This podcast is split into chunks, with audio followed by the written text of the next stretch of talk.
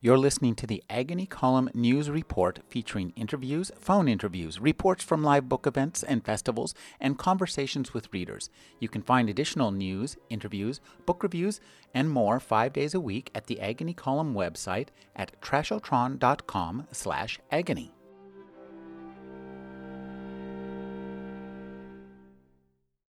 In 1954, I was a fairly normal 14 year old, enjoying sports, unhealthy food, and loud music.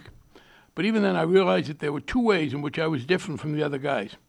I was attracted to the idea of serving in government, and I was attracted to the other guys. I also realized that these two attractions would not mix well. At the time, public officials were highly regarded. The president, Dwight Eisenhower, was one of America's most admired and respected military heroes. I was a homosexual, an involuntary member of one of America's most despised groups. I knew that achieving success in an area where popularity was required would be impossible, given the unpopularity of my sexual orientation. If this were fiction, a spoiler alert would now be appropriate, because the story ends with a dramatic turnabout. When I retired from Congress in January 2013, the divergent reputations of elected officials on homosexuality persisted, but with one major difference the order was reversed. Legal protections for lesbian, gay, bisexual, and transgender people were more popular than elected officials as a class. Congress was held in particularly low esteem. While I did not do any polling on the subject myself, I was told that my marriage to my husband, Jim Ready, scored better than my service in the House. Barney Frank represented the 4th Congressional District of Massachusetts for more than three decades and chaired the House Financial Services Committee from 2007 to 2011. He's the first member of Congress to enter a same sex marriage while serving in office. He's a regular commentator on MSNBC. His first book was Speaking Frankly What's Wrong with the Democrats and How to Fix It. His new book is Frank A Life in Politics from the Great Society to Same Sex Marriage. Thank you for joining me. Oh, I appreciate the opportunity. Thank you.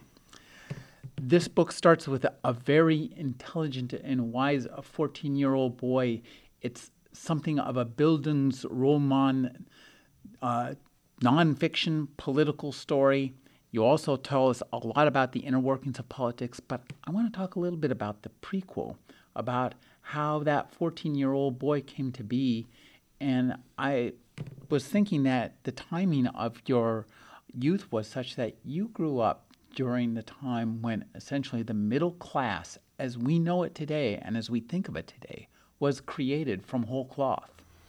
Yes, and uh, importantly to note, with significant public policies that help, because that's one of the issues that I that I that I talk about. This understanding of the role of collective action in creating and sustaining a middle class. Uh, people have, have forgotten that. I. Uh, was born in 1940, so my uh, early years are through World War II. Uh, my father was uh, a high school dropout who was a very talented businessman. He had a great entrepreneurial set of skills. Um, and uh, my parents were liberal and interested in politics, never actively participating themselves. So we, I grew up in households where politics was always being discussed. Um, they said we were, we were secular, Jew, secular Jews. Uh, the New York Post back then was a, uh, a liberal newspaper, quite the opposite of what it is today. And it was, as I said, close to a Bible as, as we had. I have an older sister, Ann Lewis, who went on to play a major role in the Clinton administration. She's very close to Hillary Clinton. And uh, she, she was interested in politics early on. So I uh, grew up in that household, and there was one particular element that had an impact. My father was what we would now call an early adopter. That is, he had a great interest in uh, uh, technology. And in 1940, he bought a television set. Some people don't know there was, a lot of people don't know there was television then. There wasn't much. My mother told me there was NBC, and they would send out a, uh, a postcard once a week to tell you what programs were going to be on. So I remember watching television, and I remember um, among my earliest memories when I was 10 years old was watching a uh, very riveting set of hearings about organized crime run by a senator named Estes Kefauver. And uh, those hearings were essentially reproduced in The Godfather. There's a uh, scene, I think Godfather 2, where a uh, mafia boss recants his testimony. I mean, that, that, that happened in real life with, uh, with that drama, not the recantation. And so I just found myself interested. And I also realized that I, was, I had verbal skills. Um, I, I've never had mechanical skills. I would have flunked shop if the teacher just didn't make me promise not to touch anything in return for passing me. Um, but uh, I have no great mu- musical talents, but I have good verbal skills. And here I am watching these people on television, and I realize this is what I'm good at. And then uh, I start to realize there were real values involved here. In particular, in 1954, I'm 14, and a 14 year old black kid in, from Chicago was brutally murdered in Mississippi. His name was Emmett Till. And I was so outraged at the fact that he was murdered, and the government of Mississippi seemed to be protecting him, and the federal government wasn't doing anything about it, that I kind of merged the two. I thought, gee, I'd like to be part of changing that, and here's a way I could do it. You know, one of the things I think that's really interesting about this book was for me that as much as it's about your life and traces this great arc of American history, this is a great American history book, make no mistake about it. Um, you really do some uh, interesting explanations as to what government is and what politics is. Those are two words that are bandied about early and often in almost any conversation anybody ever has. But I think few people understand them with the detail that you understand. Well, I, I, I appreciate that. I really felt it's ironic. They're kind of taken for granted as negatives. And uh, that's why I started early on. As I say in the book, I've learned if you're going to uh, try to change people's minds, particularly on a subject where they may feel strongly, you got to lead with your best arguments, even to open up their mind to further discussion. So that's why early in the book I talk about an example of government and of government regulation over the objection of the regulated industries that everybody's got to think was a good thing. But again, we, we tend to take our victories for granted. In uh, 1965, poor children in particular were suffering brain damage from the ingestion of lead. There was lead in the paint that was on the walls of the houses and there was lead in the gasoline, and uh, they were inhaling these fumes. And so Congress stepped in with Richard Nixon, among others, uh, agreeing, and passed two laws. One mandating that paint be removed from, uh, that lead be removed from paint, and two, that lead be removed from gasoline. Now, those were acts of Congress telling private industry how to run their businesses. In both cases, the affected industries predicted this would be an economic disaster. You are imposing enormous costs on us. We cannot do without lead. But fortunately, the public officials didn't listen. As a result, 20 years later, the incidence of lead caused brain damage in children had dropped by over 90%. Now, what could be a better triumph for government than to protect innocent children from suffering brain damage uh, over which they had no control? And uh, that's what government did. And so that's why I said at the very beginning, and I wanted to make that point and then return again to um, this, this very important point that yes, we need a private sector, but we need equally as much the ability to come together to do things that the private sector won't do, and sometimes to restrain what the private sector would do, and that's called government. I think, too, you make some great observations about the nature of how politics and how, in particular, the very peculiar nature of American Congress, where you have essentially this giant mass of 400 plus people who are all equals. Nobody can tell anybody what to do. Yeah, people don't understand that when they talk about why Congress can't work better. Now, on the whole, Congress has worked surprisingly well. And by the way, we also have this thing we inherited from the founding fathers, which is we're the only country, really, uh, democracy, where there is a genuine split in the legislative body. The House and the Senate are equal. There are senates or other chambers in other democracies, but in case of a dispute, the lower house always wins. But not here. Uh, we, we, that's sometimes where you get the deadlock. Um, and that's that's a, uh, something that's relevant to us. The other thing that people don't fully understand, in most parliaments. You have the uh, the head of the government sits in the parliament. The prime minister is elected by the parliament. We have a presidential system. That's unusual. You don't have this in, in England, say. So our president is not there to give orders to other members, in effect, of the Congress. So as what you just said is the case. There were 435 strong-willed people who were members of the House of Representatives, and some of them were more influential than the others. But nobody can order anybody else to do anything. Nobody can fire anybody else. Only the voters can fire you. So if you want to get something done, you've got to figure out how to persuade, cajole, intimidate, um, jolly along enough members to get something done. Now, I have to ask when you were that 14 year old kid, was he considered a, a, class clown? Yes, I was. I did learn, um, as I said, that I had certain verbal skills and I had the ability to make people laugh, which, um, you know, but occasionally you get in a little trouble with the teachers. Uh, so I had to try to control it some. But yeah, and it's a way to gain popularity, and it's a way to, uh, uh, it gives you a little extra. People don't like to be laughed at. So if you're having a dispute with someone and you can make that person look a little ridiculous, that, that makes them a little less likely to want to tangle with you. You know, uh, you had a, a an interesting uh, career before you got into politics. I'd like you to talk about your college years and, and your many attempts at the thesis. The, the thesis. Well, I, yeah, I, I uh, went to college, and uh, I was gay, and I figured, okay, I want to have a career in politics. I'll just uh, repress it, being gay. I won't mm-hmm. have a mm-hmm. private life. Um, it wasn't too hard at that point because I'd never had one. You know, it's it's much harder to give something up once you've experienced it than to never have it in the first place. And uh, so I just assumed I could somehow avoid having a, uh, a private life. And I had heard and read people say, well, you know, there are some people whose career is so rewarding, they don't need a private life. I can tell you in my case that turned out to be absolutely the opposite of the truth. Because to the extent that you get some popularity and some prominence, the disparity between the approval you get when you're in your job and the bleakness of your private life when you go home alone after the you know the, the ceremonies over makes it even makes it even worse. So I went to college and I figured, okay, I like politics. I'll go to law school. Again, I figured I would be repressing myself. But when I got to college, I figured, here's what I'll do I'll go to work as an advisor for other politicians. I could never, I figured, being gay, get elected myself. And at the time, by the way, and this is a sign that America does make progress, uh, the fact that I'm Jewish also was a factor. In the 1950s, when I entered college, there was still a lot of anti Semitism in America. There were jobs that uh, Jews were unlikely to get. There, there were uh, uh no Jewish CEOs of major corporations, no Jews who uh, who, who, who headed up major universities.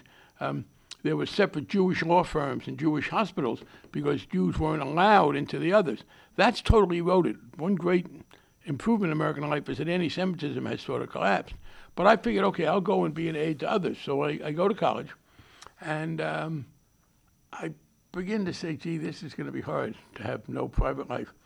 And I was, I, I very much enjoyed politics, and I enjoyed the academic side of it. And at one point, an instructor of mine, Doug Hobbs, I remember his name, said, You know, I know you're thinking about law school, but you ought to think about pursuing a PhD. You're good at this stuff, and that will give you a chance to really work on your uh, political interests. And I thought, yeah, you know, that's not only a good thing because it lets me do politics, but it's a good place to hide and be a gay man. The, uh, the university is as close to a kind of a cloister as we have. And universities then uh, and now, but then even more when the rest of the society was more conventional, universities uh, tolerated eccentricity, tolerated deviation, not necessarily deviance, but deviation from the norm. And also at that point, um, John Kennedy becomes president, and a large number of Harvard professors, I, he gets elected in 60, I had taken the year off, so the year of uh, uh, beginning at 61, I was not in, in school. I went back later that year. Um, a large number of Harvard professors go to work for him. They take a leave of absence. Arthur Schlesinger, John Galbraith, uh, uh, George Bundy. And I said, gee, now that's a pretty good career model for me. I'll become a professor and, and teach, and then every so often I'll go to work for some politician, and I'll stay there just long enough before people start to wonder why they never see me with a woman and, and, and scuttle back to the safety of the academy. So that was that was my plan, and I entered graduate school, became a junior faculty member, and was uh, was started work on my PhD. At the same time, I, I kept up my interest, and I was a, I campaigned for a lot of people, and did a lot of political activity, including the Mississippi Freedom Summer of 1964. Um, and that then I came back to Harvard in 1964, took my exams for the PhD, and settled in to uh, to write a PhD thesis and as I said, pursue a career where I would be a professor and occasionally you know, every 10 years I'd take a couple years off and go work for somebody. You know, one of the things I think that interests me is that this book really gives a great look at the history of the country, and you uh, reveal some things about the country that uh, many of us don't think about, which is like the strong, total rejection of gays by, you know, and, the many um, conservative aspects of the Kennedy administration. It's shocking. No question. you know, uh, uh, that's it is a sign of how, how total it was most people didn't understand it. That was that, that just went along the territory. As I said, I look as a as a 14 year old who had just realized to my great dismay that I was gay. I mean, these people who talk about it being a choice. Yeah, every teenager's dream is to become a member of the most hated minority that exists. I just realized I was gay, and, and, and I was terrified. Literally, I don't know what. I mean, I was depressed and terrified. Um, I just managed to, to, to repress it, and that uh, and that uh, that helped some. But um, I, I, I, give this example. In 1954, I was rooting for the uh, people who were deflating Senator Joseph McCarthy. Joe McCarthy was one of the worst demagogues in American history, exploited uh, the legitimate opposition to communism into a uh, means of advancing himself politically, destroying people's careers, uh, using this to smear his opposition. And he was doing it successfully against the Democrats, blaming uh, Harry Truman and Franklin Roosevelt for losing China to the communists, etc. And a lot of the Republicans thought that was a pretty good thing that he was beating up the Democrats. And then Eisenhower becomes president, and this guy was so damaged as a person that he couldn't stop. And so now he's attacking the Republicans as viciously as he, was attacking, as he was attacking the Democrats. So now the Republicans say, well, wait a minute, this is not a good idea. The Democrats had already disliked him. So they came together and uh, had some hearings about his effort to intimidate the army. What had happened was, and ironically, uh, McCarthy's chief aide was a gay man. His name is Roy Cohn. He's the subject of the play Angels in America. He was a vicious, right wing, deeply closeted, sexually very active gay man who denied that he was gay up until literally the minute he died of AIDS from his own sexual activities. And um, he had a crush on a guy who got drafted. His name was David Schine. And um, he wanted the Army to give this guy a high position far beyond what he was entitled to. Schine was straight, but he was smart enough not to be too straight with Cohn, at least not to tell him he was not at all interested, so he could benefit from it. And finally, they had a hearing. The Senate had to have a hearing because of McCarthy's efforts to trash the Army. And in the course of this hearing, the lawyer for the Army was a very clever, moderate Republican named Joseph Welch from Boston, and he was going after Cohn and at one point, he accused Cohn of leaking a document. Cohn denied it. And uh, Welch said, Well, Mr. Cohn, if it didn't come from you, how did it show up there? Uh, was it brought by a pixie? So McCarthy at that point tries to jump in to save his young assistant. And he said, Well, Mr. Cohn, uh, you, uh, Mr. Welch, uh, you, you say a pixie. Uh, would you define a pixie? And that Welch was just waiting for this, I guess. And he looked right at Cohn and he said, Senator, a pixie is a close relation to a fairy. Well, that was a devastating attack on Cohn. People didn't talk publicly about what everybody knew, that this was partly because of his homosexuality. And the interesting thing is this liberals all over America cheered when he did this. And I included it myself. I mean, the notion that, that I should take umbrage at this, the notion that we could somehow fight against it, we, most of us, there a few exceptions, accepted this. And then you go into the uh, Dwight Eisenhower that same year promulgates a rule that if you're gay, you can't get a security clearance. That nobody can get a security clearance. The New York Times writes about all this with the headline uh, uh, uh, talking about sex perverts, meaning us. And then John Kennedy and Lyndon Johnson, first Kennedy's chief of the civil service says no homosexual should be able to work for America. And Kennedy and Johnson agree with the Congress to tighten up language in American immigration law that says no gay man or lesbian can come to America. Uh, they'd passed that in 1900 they used kind of roundabout language because they didn't want to say anything so nasty. So they said people with a psychopathic personality, but it was clear by psychopath they meant gay men and lesbians.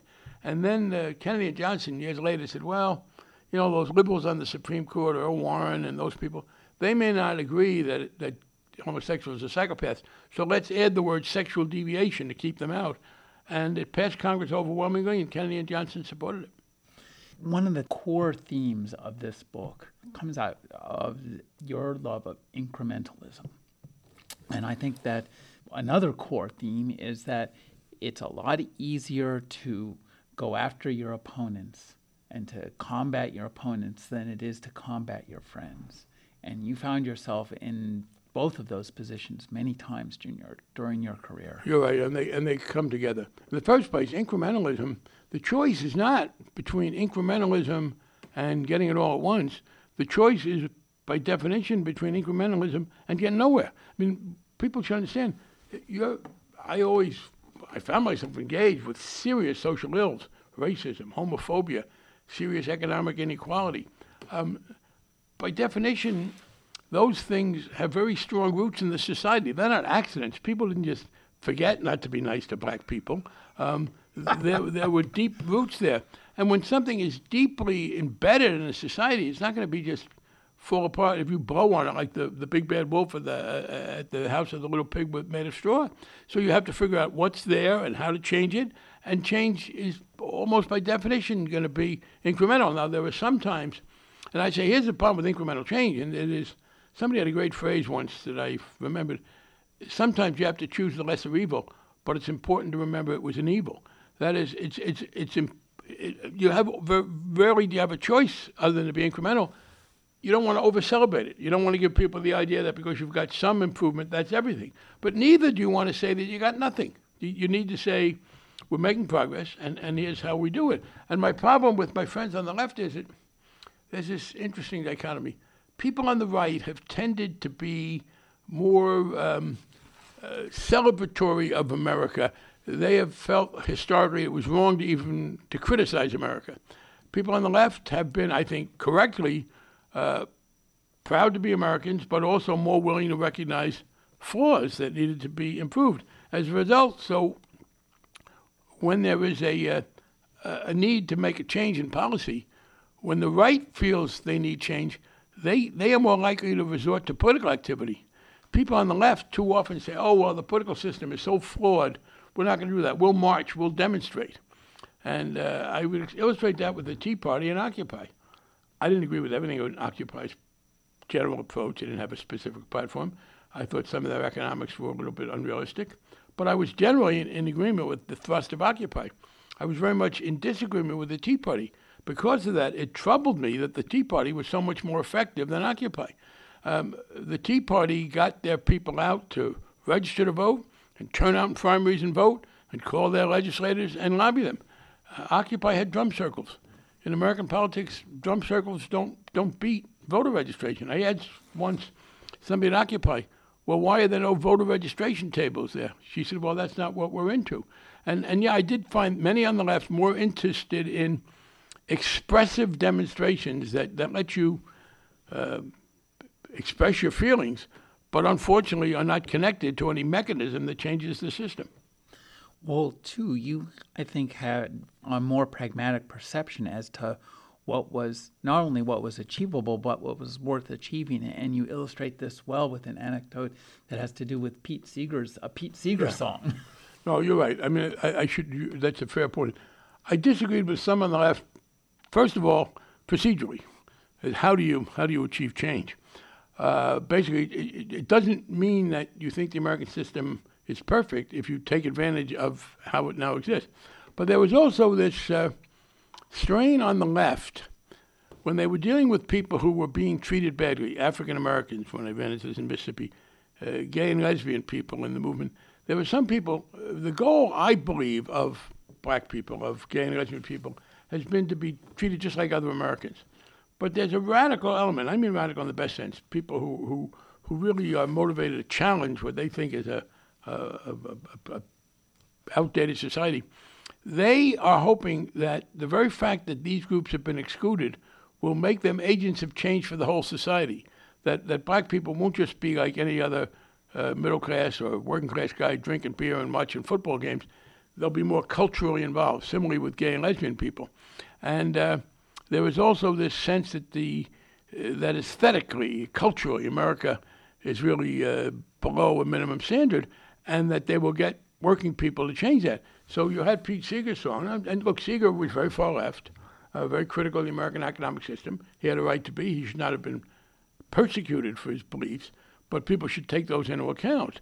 Um, and uh, what he had, the song that he sang, somebody else, somebody from Berkeley had written it. They mentioned this to me when I was out there, but he popularized it. It was called Little Boxes. It was about housing, and it was uh, Little Boxes. I'm to try to sing it. I, you get you taken off the air if I did. Little Boxes, Little Boxes, um, talking about the housing that working class Americans were living in, the housing that had been built after World War II with funds in part from the government, the Veterans uh, Administration. This was the housing uh, for, for, for working Americans and allowed them to own homes. And the song was Little Boxes, Little Boxes. They're all made out of ticky tacky and they all look just the same. Well, the fact that they all look just the same was how you were able to build so many. If you had had to individually design every house and pay an architect, working people couldn't have been able to afford them. Similarly, uh, they were not made out of stone and granite and uh, antique wood. Uh, they were many of them very sturdy, but by his definition, that was ticky tacky. And once again, you couldn't have you couldn't have had the mass production of housing that was so important as a social advance for people if it wasn't far below Pete Seeger's standards. And that, to me, uh, the average American much would have preferred the the, the mass produced houses they had than a much smaller number of houses that met Pete Seeger's architectural barrier.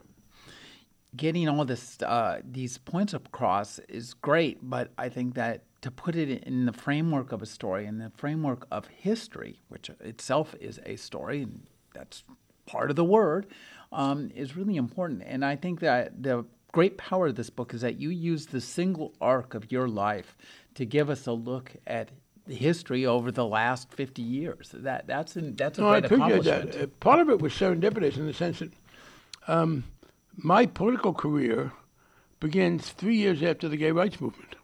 I mean, literally, because there are very few major movements in America. I say very few, none that I can think of. None where a single event, the Stonewall resistance to police brutality and oppression, led by drag queens in, in, in a bar in Manhattan in 1969, there were very few events that set, set off such huge change. And uh, I was working for the mayor of Boston as, as his chief aide and chief liberal, dual job, in 1968, 69, and 70. I know as a fact there was no organized gay or lesbian political activity in Boston, because if there was, it would have related to me. And as a gay man, at this point, trying to find other gay people, I wanted to find it. It wasn't there. I went to Washington for you. and I came back from Washington in 19, in early 1972, there was a full-blown gay movement. I mean, I, I marched in the second gay rights parade in Boston's history. I filed the first gay rights bill in the history of the Massachusetts legislature. So I, am agreeing that yeah, my my life and and and history to a great extent overlap, not because of some creative thing I did, just because there was this uh, th- this overlap, but it was also true, as I realized it, that my active political years encompassed a great shift in the view of government. And I, I list two two polar things there. 1961 the signature statement is John Kennedy's "Ask what you can do for your country," which is very much a collectivist view. It is, you know, don't just be selfish for yourself. Help other people. And of course, when you talk about what you can do for your country, that implicitly means through government. The next four presidents are pretty unsuccessful. Lyndon Johnson had some great successes, but it ends in failure. He's forced not to run again. Richard Nixon is driven out of office. Gerald Ford and Jimmy Carter were both defeated for re-election. Those are four four presidencies that ended badly for the incumbent. So the next very successful presidency in popular terms from John Kennedy is Ronald Reagan's, and he says the exact opposite. Government is not the answer to our problem. Government is the problem. So I'm, I'm living through the beginning of the gay rights movement, and also my politically active years, starting in the late '60s, are also at the point when America is making this major shift with regard to government. So, yeah, the fact is that I did find myself in the in in, in uh, playing these roles in the midst of, of, of, some major historical changes. You do a great job at documenting uh, the rise of the right in in American po- politics, and I'd like you to talk about that, how it felt to look back and document what you'd experienced as really hard facts on the political ground. Yeah, it's disappointing. As I said, I, you know, I, I had a good news, bad news uh, frame. uh, I started out thinking, well, you know, I'd like to be influential in government so I could fight racism and make economic changes. Even at that point, early on, I wasn't even thinking about fighting homophobia. It was only later that it seemed to me it was even possible. Uh, but I thought, well, you know, being gay, I'll never get to play an influential role in government, so I won't be able to accomplish that. As American prejudice based on sexual orientation drops, I begin to uh, uh, think, okay, maybe I can be influential in government and have some changes. But then government stops being influential in society, and that's I I, I am watching that. It took me a while to catch on to it. At first, uh, I was very critical of, of a guy who'd been my great friend most of my life and very good to me, Michael Dukakis, because as governor, when I helped him win, although he won that one on his own, um, he got too conservative for me. And, and I was angry at him, and I still disagree with much of it, but I now realize I was a little bit unrealistic in what I expected him to be able to do. In other words, the society was moving to the right quicker than I realized. And uh, it took me a while to, to realize that. So by the mid 80s, yes, I did have to sit up and say, you know what? Um, I, I just, I got to, the job is no longer for me to be influential in government. I now got to spend time trying to have help government be influential in society. Well, I think you uh, absolutely achieved many stunning successes. So I'd like you to talk about your work as an incrementalist in a world where everybody modeled themselves on Gandhi and Martin Luther King. And you, uh, as you point out, I think, and I tend to agree, that the work of these men was um, incorrectly interpreted. Oh yeah, they were much subtler political thinkers. In the first place, Martin Luther King and, and Gandhi before him relied on mass demonstration as opposed to voting for a very simple reason. The people they were working with couldn't vote. I mean, the, the, Indians were not allowed to vote within the British Empire. Once you got that, then you did not have the mass demonstrations. Instead, people could vote. And it's even more the case in the South. Yeah, it, and it, people do not realize this. I mean, I was in Mississippi in 1964. If you were black in Mississippi, you literally could not vote. They'd shoot you. They just you'd show up to register, and they'd refuse to do it. And in the law at the time, the federal government was helpless to, to do anything about it. And in fact, sure, there were there were major demonstrations, but the most recent demonstrations that we've remembered 50 years ago, Selma, 1965, that was specifically to get the right to vote. And once blacks in the South got the right to vote, their focus shifted. There would be some marching but it was to mobilize people politically. I was very pleased to see in Ferguson, in, in Missouri, after the uh, controversy over the shooting of, of uh, Michael Brown, uh, at first there was rioting, which I think was a bad idea from just wrong to destroy people's businesses who didn't shoot anybody, but also counterproductive. And and finally, what they decided was let's register to vote. We have a black majority in this town. We don't we don't vote. So they there are now three members of the city council who are black rather than one and I think you'll see policies change in in in the, in the uh, city of Ferguson.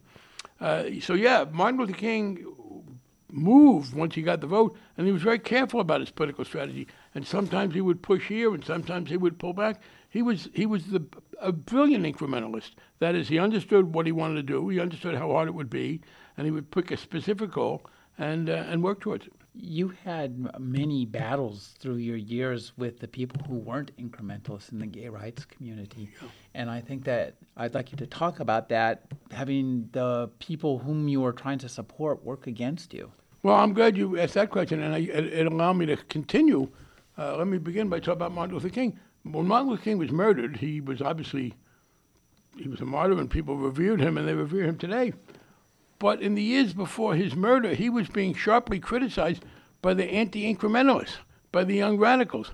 Um, the people who started the Student Nonviolent Coordinating Committee, SNCC, Stokely Carmichael, people like that, Rap Brown, who started Black Power, they were contemptuous of Martin Luther King. They mocked him.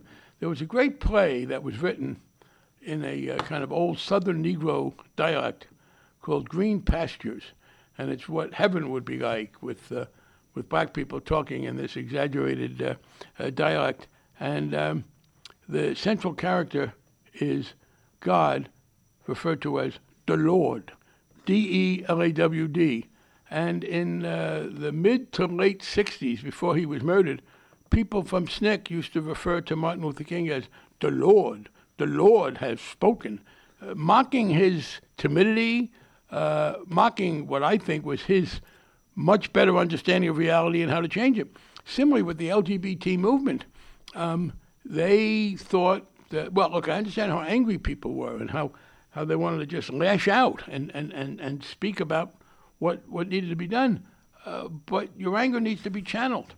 And getting out in a crowd with people who agree with you and calling your enemies names, even if those names are accurate, even if the people you're denouncing should be denounced, uh, and occasionally interfering with everybody else, it doesn't help. Doesn't do any good. And I contrast the March on Washington that Martin Luther King had when he made the I, I Have a Dream speech in 1963 and the Gay March in 1993. The 1963 march was very disciplined. John Lewis, who was a great moral leader was nearly beaten to death for voting rights, been a congressman for years. John tells people he had to submit like five drafts of his speech to the March on Washington. They kept saying, it's too radical, John. You're going to alienate white people. We're here to try to persuade them to be with us. You can't say the people demand. We don't want to look like that. And he gave a very eloquent speech, but it was it was more it was moderated. Exactly the opposite happened in 1993. Gay and lesbian people got up there, and one lesbian comedian talked about how she'd like to have sex with Hillary Clinton, and uh, there, there was some. I mentioned these in the book. There was some guys who'd been kicked out of the military. We want to show this is unfair. These are soldiers like anybody else. So one of the gay leaders decided to get them to line up like the Rockettes and do a uh, a kick line. I asked them to stop. They got mad at me, but they did stop. And uh, yeah, I was looking for some discipline. The purpose of political activity is not for you to feel good and demonstrate your, your moral commitment. It's to persuade other people who aren't with you to, to be supportive. And I would have arguments with people about this, and they they resented it, and they confused concern for effectiveness with a lack of commitment. And I believe, and people have said to me, well, you, you're a pragmatist, we're idealists. I find that a very unfortunate uh, opposition of words. Yes, you should be an idealist. You should be motivated by trying to make things better. But the more committed you are to your ideals, the more morally obligated you are to be pragmatic. Because if you have a strong set of ideals and you don't do anything to implement them, they're no good. Pragmatism is the ultimate idealism. Yes, it in is. many ways because it actually gets something done. Right. In the absence of, of a commitment to getting things done, idealism is a license to feel good about yourself, but it doesn't feed a hungry child or protect somebody from being beaten or clean up a river or, or house the homeless. You were party to some really uh, contentious moments in gay history. Don't ask, don't tell, and DOMA. I'd like you to talk about your participation in those two things. Well, and don't ask, don't tell. Um, I misread things. Um, I was, my f- late colleague Gary Studds and I both started talking about the need to uh, get rid of this, and I had a very successful moment when I kind of ambushed Dick Cheney when he was Secretary of Defense. that was one of your two favorite ambushes. Yes. and I asked him at a budget hearing, so he wasn't expecting it, whether the reason that we who were gay were excluded from the military was that we were security risks. As I say in the book, uh, he had a problem there because at the time his press secretary was a gay man. His name is Pete Williams. He's since come out. He's a very well known and respected TV This is uh, a- journalist. This is a theme. I mean, Roy Cohn. Yeah, no, this, and uh, and and um, by the way, I I look, I was closeted myself, but I make this distinction. There was a period for the first 15 years when I was elected office when I was a coward. I wouldn't tell people I was gay, but I was never a hypocrite. I never withheld my support for for uh, pro-gay activity. And and closeted gay men who then voted for anti-gay stuff, seen that's contemptible. I had no no support for that. But I asked Cheney, and he he couldn't very well say yes. You guys are security risks, because then the press would ask him why he had a security risk as his press secretary. Of course, everybody knew the guy was gay. So he said, no, that's just an old chestnut. That weakened the case for it. And um, I spoke to Clinton. I was in a small a small group of members of Congress invited to meet with Clinton running for president. I said, what do you think about doing away with that? He said, yeah, yeah, that's a good idea. So during the campaign, Clinton said he was going to abolish the ban. And then, to our surprise, two very prominent figures decided to attack it. One was Colin Powell, very disappointing. You know, one of the analogies we were making was with segregation in the military. And it wasn't right to treat blacks differently, and it's not right to ban gays. Colin Powell specifically said, oh no, they're very different. Race is a benign condition. And uh, he lent his support to uh, maintaining the ban on gays in the military, and as the highest ranking African American ever to serve in the U.S. military, he destroyed our ability to make that analogy. And he was a guy a lot of people liked. Too, Yes, he was very popular. And people said, well, why didn't Clinton just order him to be with him? Well, he was chairman of the Joint Chiefs of Staff in his last few months. His term was about to expire. His term was going to expire a few months into the Clinton administration. When Powell came out against allowing us to serve in the military, Clinton wasn't even president. He had no power to order Powell to do anything. And then you had Sam Nunn, who was a very respected conservative Democrat, who turns out to be a real homophobe. He had, turns out we found that he'd fired gay men who worked for him because he said they were security risks. When we had a vote a few years later on uh, legislation to ban discrimination based on employment, he was one of only five Democrats to vote against it. And he also led the fight against it. So what happened was we didn't have the votes. Um, I tried to propose a compromise, not the one that was adopted. My compromise was this okay, when you're on duty, you won't talk about your sexuality. But as soon as you're off duty, if you live off base, if you're going uh, afterwards, you're going out with your friends, you're not, you, you can associate and, and be gay. wasn't perfect. I think it would have been an advance. We couldn't get, Powell wouldn't go along with that. Powell said he'd go along with that if another member of the Joint Chiefs would join him, and none of them would. They were all very bigoted. So instead, they did this don't ask, don't tell, which might have been a slight improvement if it had been run well, but they ran it badly. And uh, my disappointment with Clinton was not that he didn't succeed in getting rid of the ban, because I know he tried. He just didn't have the votes. The problem was he had this personality where he, he couldn't admit defeat. So even though we had lost, he tried to make it look like we had won more than we had. And that's what I've said. I'm for incrementalism. But that doesn't mean that anything is better than, than nothing. And in fact, if you get very little in a way that reaffirms the problem, don't, don't, don't say you accomplish anything. So that we lost out on that one. On the other hand, there was some compensation. I talk in the book about every politician understands the principle of compensation. That is, I, yeah, that's an int- that's a big point in this book. that You've been very good to me. You're a good friend of mine. I want to keep your support. You come to me with your major issue and I can't deliver. Either I don't agree or I just can't deliver. What any good politician will instinctively do is to say, what else can I do to show him that I support him? How else can I help him? So I went to Clinton after we couldn't get don't ask don't uh, couldn't get the uh, repeal on the ban on gays in the military. I said, here are three things you can do. First of all, you can get rid of that terrible executive order from Dwight Eisenhower. And by the way, Eisenhower's executive order that said if you were gay, you couldn't serve in, in, in government, it was maintained by John Kennedy, Lyndon Johnson, and Jimmy Carter, not to mention Ford and, and Reagan and, and, and Bush. So Bill Clinton abolished that. That was a very important step, saying that no, there's no more of this policy that gay people can't get a security clearance. Secondly, we have this policy in America that if you're being persecuted in a foreign country because of your religion or your, uh, your race, you can come to America and, and get asylum. He added to that list of reasons that would allow you to come to America for protection being gay or being transgender which was very important. And he put out a statement, again contradicting what John Kennedy had said, not only that it was okay for gay people to serve in the civil parts of American government, but that there could not be any discrimination. So that he did not get enough credit. I mean, he gets too much blame for the don't ask, don't tell, because he did try to stave it off, although he shouldn't have said, welcomed it the way he did. And, and he doesn't get credit for the things he did later. Because at the end, in 2010, thanks to, and we're in the region, and people should understand that nobody in America, the most important person by far who has been a wholehearted supporter of LGBT legal equality is Nancy Pelosi, because she got to be the speaker and was 100% committed. And I was very proud to be her lieutenant in the end of the 2010 session when uh, uh, she, with my acquiescence, basically held the defense bill hostage, the defense bill for the year, until the Senate agreed to repeal Don't Ask, Don't Tell. And that was a tough stance, and uh, uh, it came down to the wire and finally happened on the last day of the session. I think one of the things you make clear is that um, in order to run a country as you have, it's important to understand the rules. You understand the rules, the parliamentary rules, and also the kind of interpersonal uh, relations that go on. You talked about compensation. That's a really key way that politicians uh, relate to one another. And politics is, at the end, a series of essentially unshaken handshakes, Oh, that's a very agreements between people. You and you, you, you made the other point. You connect them well.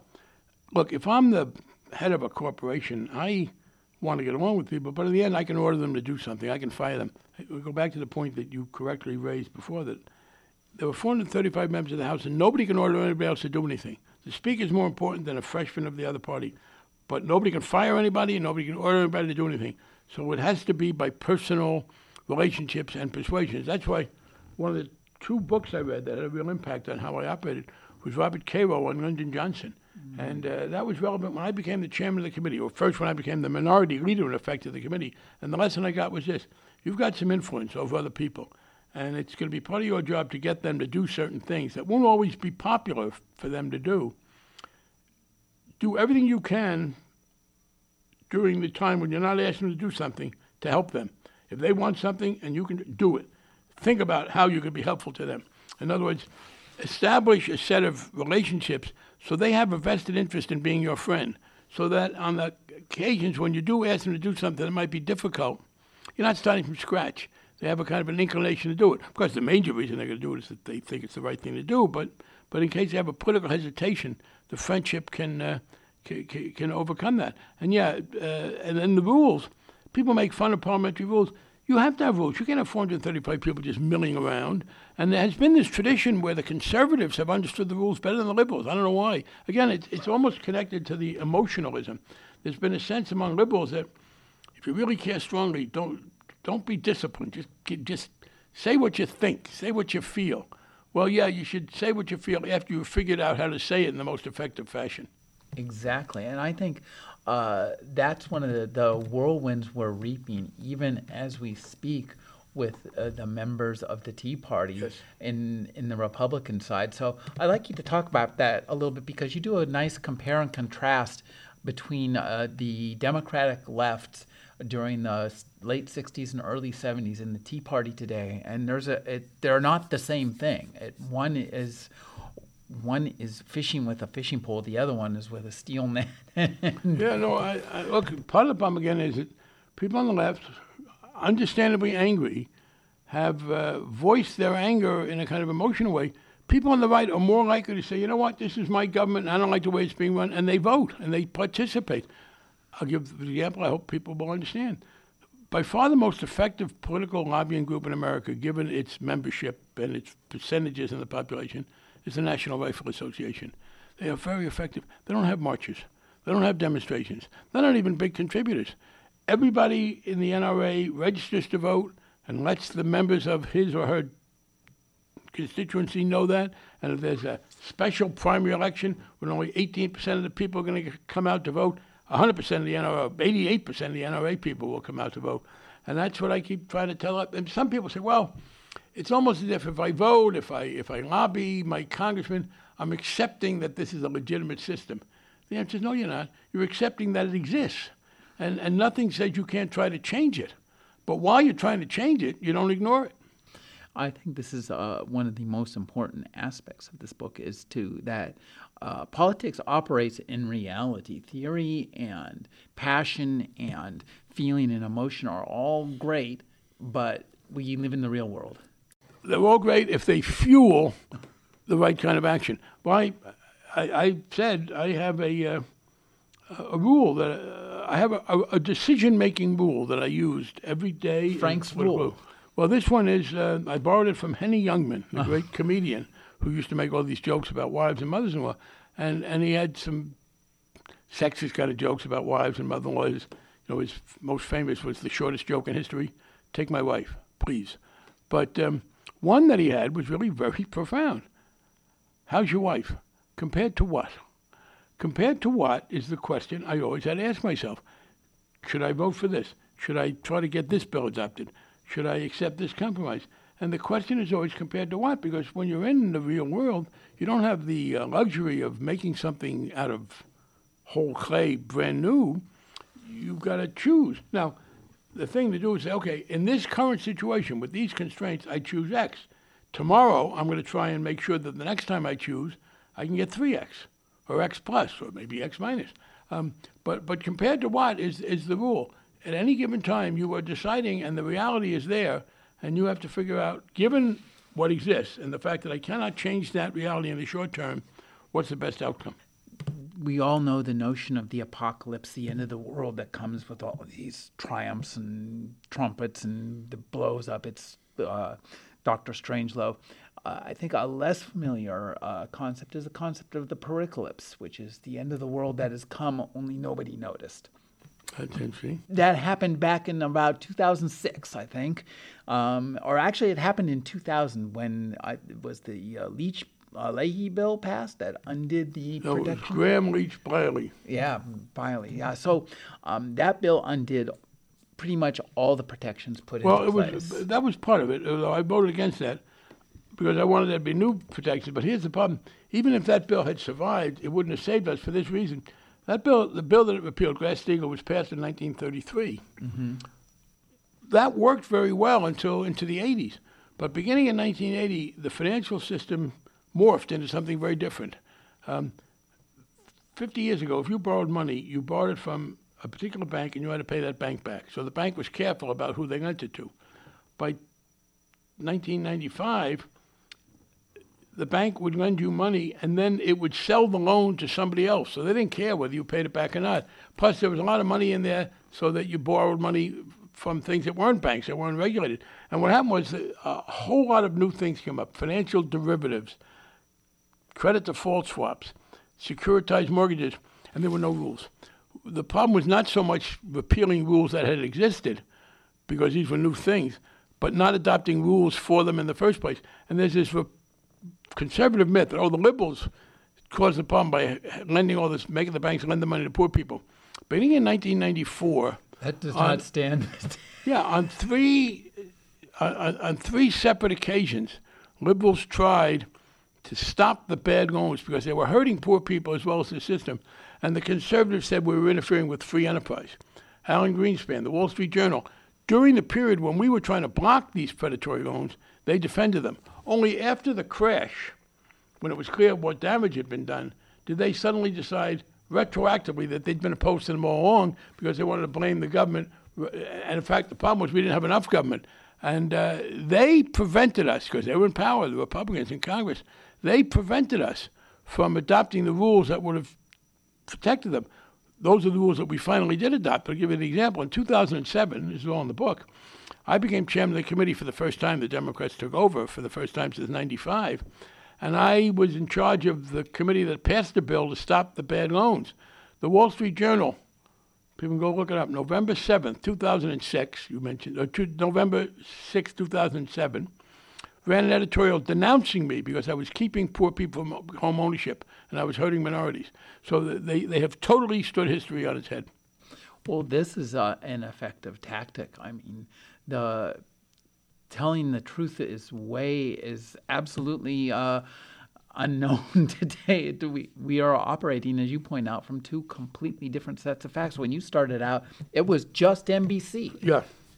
No, it's, and the Wall Street Journal has just been shocking in this. Uh, literally, they now blame poor people. They blame liberals for getting houses to poor people. They, they have this editorial. They just they just pretend it didn't exist. November 6, 2007, saying the subprime loans were great. The other one is Dick Cheney. In his book, which I happen to be reading, I was waiting to be interviewed, and his book was there. I didn't buy it. And he said, uh, in 2003, we tried to reform Fannie Mae and Freddie Mac, but Financial Services Committee Chairman Barney Frank killed the bill. But I wasn't chairman of the committee in 2003. The Republicans were in power in 2003 and 4 and 5 and 6.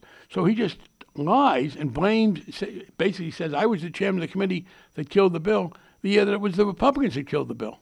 And in fact, 2007, which was the first year I became chairman, I passed the bill. And I was very upset. But then somebody said, well, you know, that's kind of an interesting status you have. In other words, Dick Cheney was lying about what you were doing in 2003. That puts you in the same class as an Iraqi weapon of mass destruction. Because he lied about them in 2003, too. Uh, I'd, I'd like you to talk about um, crafting the Dodd Frank bill, what you hoped it would do, what you got it out of it, because this has been yet another set, I, I think, you know, I, of compromises. And the compromises we have to make seem to be getting worse and worse. Oh, no, no. The financial reform bill is, is much better than that's happened recently. I, you say worse and worse, but it's, it's, it's the biggest advance in, in 50 uh, and 60 years from the, from the 30s and 40s, actually 70 years. First of all, we set up the Independent Financial Consumer Bureau, which has worked very well. Uh, secondly, we did make it more expensive and harder to engage in financial manipulation. And the best proof of that is GE, formerly General Electric. They were originally the company that made things, stoves and refrigerators and, and light bulbs, etc. Um, years ago, under a guy named Jack Welch, they decided to get into the financial manipulation business. And by a few years ago, much of that profit was coming from this financial razzle dazzle that didn't add a lot to the society. And in fact, they got in over their heads and had to be given a loan. Then we passed the bill that puts restrictions on what you can do, makes it uh, harder for you to play these games. And General Electric, GE rather, their new name, just announced that they are selling off that business, that they can no longer make money by this kind of financial manipulation because uh, we, the regulations have gotten too tough. So I, I think we uh, we got most of what of what we wanted. There were a couple of compromises, but uh, know, example, AIG was the company that touched things off when they came to the Federal Reserve and said, "We need 170 billion dollars to pay our debts. You got to pay them off, or we're gonna there'll be a terrible problem." Well, the Fed stepped in at the time. This is under Bush, by the way, not under the Democrats, because I don't think they had any choice. But we changed the law. That couldn't happen today. If a company comes to the federal government today and says, "I can't pay my debts," they're put out of business. They debts, some of the debts may get paid, but they're put out of business. And then after the debts are paid by the Treasury, other financial industries or, or companies are, are tapped to make up that money. You tell a fascinating story about TARP. I think that's one of the most gripping episodes. I remember specifically coming into this station when uh, Lehman Brothers went over, and I had long ago, back in 1987, I had installed the first computer trading systems over at Smith Barney. So I felt somewhat responsible. I remember coming in and telling the DJ, "This, my friend, is the beginning of the end." So I'd like you to talk about. Well, what we did was look, we had this problem under the, and this is the Bush people told us this. It's another thing we accomplished in the bill. Lehman Brothers goes bankrupt and can't pay any of its debts, and the federal government tried to get the Bush administration tried to get another bank to take them over, but all the American banks had already taken somebody else over. And Barclays Bank in England said, "We'll take it over," but the British authorities said, "No, you won't. We know you're not bringing that crap over to over to here." So Lehman Brothers fails and doesn't pay any of its debts. That causes the system to wind down because all of a sudden everybody's afraid if they lend anybody else money, they won't get repaid. And our system consists of people always lending each other money back and forth. Two days later is when AIG comes in and says, "Look, we, we can't pay 170 billion." At that point, the Bush administration decided we better pay their debts because we had, they had two choices. They could pay none of the debts or have the government pay all of the debts, and both were pretty disastrous. What we did in the bill was to change that. So now, if either one of them came in, the federal government would say, okay, you're out of business. We're going to take over what's left, and we will pay some of the debts to keep it from getting too much out of hand, but other financial companies will have to uh, pay that off. But then we had this, this problem because the economy was about to wind down. And so they did come up with the TARP program. And the TARP program, frankly, was very unpopular, but also very successful. What people don't remember is that we, ev- not only did we get back every penny that was lent to the banks, the federal government made money on that. There was one area uh, in the TARP lending where we didn't get all our money back, but I think most people would agree that it was the right thing to do, and that was the money we lent to uh, Chrysler and General Motors. If we hadn't stepped in, if the government hadn't stepped in, Chrysler and General Motors would have gone under. And by the way, Ford wanted us to help them, even though Ford themselves were not at risk, because they said if Chrysler goes under and General Motors goes under, that's also going to be the end of a lot of the activity, industrial activity in America that make parts for the auto industry. The whole supply business would have gone under. Would have been a terrible blow to the economy, which uh, was protected. But they they never quite paid back what they borrowed. But the TARP did uh, keep things going for a while. I am convinced that with what we've done in the legislation, that will not happen again. I think one of the curatives of a book like this is to uh, lay those out and tell them in a personal story. And as you were writing this, did you um, how did you go about constructing this? Did you just start at page one telling the story, or Well, on this one, I went back. Well, I, I had this debate with my editor because he wanted more personal, I wanted more political. I think we got the right mix. But then the dilemma is this: you have you have issues that last over time. Do you do it issue by issue or chronologically? So there were two separate discussions of gays in the military. what happened in 93, and then how we repealed it years later. So you, you're trying to balance chronology and, uh, and subject matter. But that's why to deal with this, one of the most important parts of the book to me is the three appendices, because you do have this right wing myth that the reason we had the financial crisis was that the liberals were making banks be too nice to poor people. It is exactly the opposite of what happened, and that's what this this is all about. This is, for instance, a quote from Alan Greenspan in the appendix, talking about how we had to lend money to poor people to buy homes, even though there was a risk they wouldn't repay them, because we needed to make them conservative.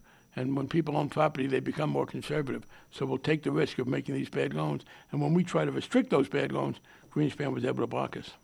Well, you know, too, uh, there was a congressman from my one time uh, home county, Orange County, Christopher Cox, who was in charge of the SEC. He became at the, of the SEC and, and didn't do any Yeah, he, he gave them was like permission. six day.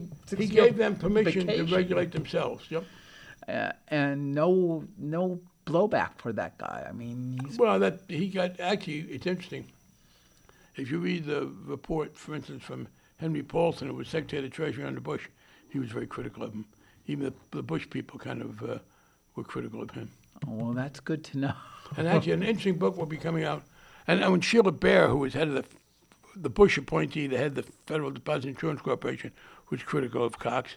And there's a book that'll be coming out from uh, uh, Ben Bernanke. That'll be a very interesting one. Who was the head of the Federal Reserve, the Bush appointee, and my guess is he'll also be critical.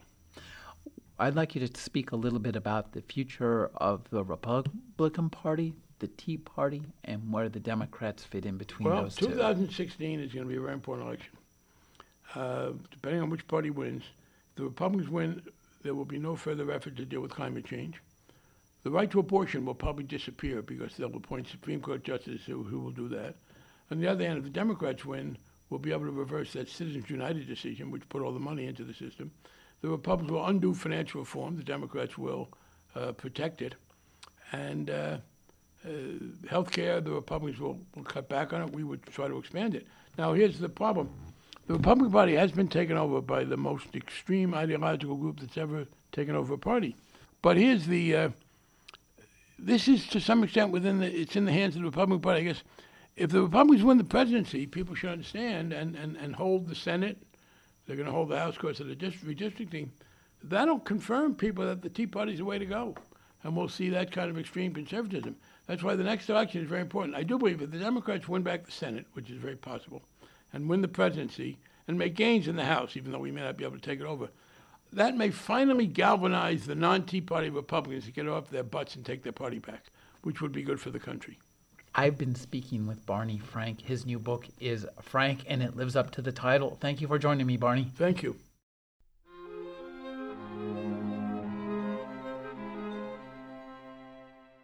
You're listening to the Agony Column News Report featuring interviews, phone interviews, reports from live book events and festivals, and conversations with readers. You can find additional news, interviews, book reviews, and more five days a week at the Agony Column website at trashotron.com slash agony.